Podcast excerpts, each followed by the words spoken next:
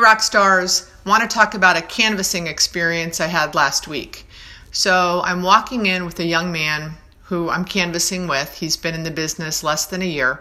And as we're walking up to a restaurant, it was 11:55 a.m.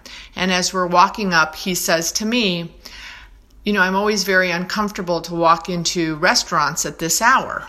So I said to him, "Yes, I agree, but so what I do is I just leave the flyer with the host or the hostess or, you know, the waitress or the waiter who walks up. Or if it's a QSR, I leave it at the counter and I just say, hey, I, um, I have some space for lease and when you guys get a chance, take a look and, you know, just drop off the flyer. So we walk up and there, this is a sit down restaurant where there was a host, a young man at the front and I wa- and as we walk up, it, there's some outdoor seating, and that's where the host stand was. And we look to the right, and we see a gentleman sitting at a table with papers spread spread around, a calculator, and a laptop. So both of us in our heads, we said later, realized or thought that this could potentially be the owner.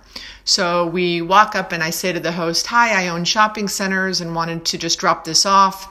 we had a second gen uh, listing down in another market that we you know wanted to drop off the flyer the young man at the host desk looks over to the guy sitting at the table you know on the side and he and that guy jumps up and says i'm the owner come let's talk so i show him the flyer and he says he's very interested and says when can i see it we set up a meeting with my partner john brewer in two hours at two o'clock that day, and then he gives me a tour of the restaurant, the kitchen, etc.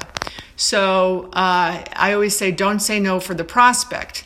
Uh, looking back at that on that day, that afternoon, my partner in crime who I was canvassing with said I probably wouldn't have gone in to that restaurant at 11:55 thinking I was bothering them.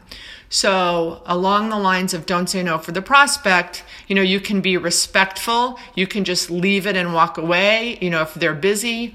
Like sometimes we, we, later on that day, we walked into a QSR and they had 20 people in line and I didn't go in there and leave a flyer. So, don't say no for the prospect. You never know what might happen. And I always say I might not be back at this shopping center canvassing for a long, long time. So I want to take advantage of every opportunity. Have a great day.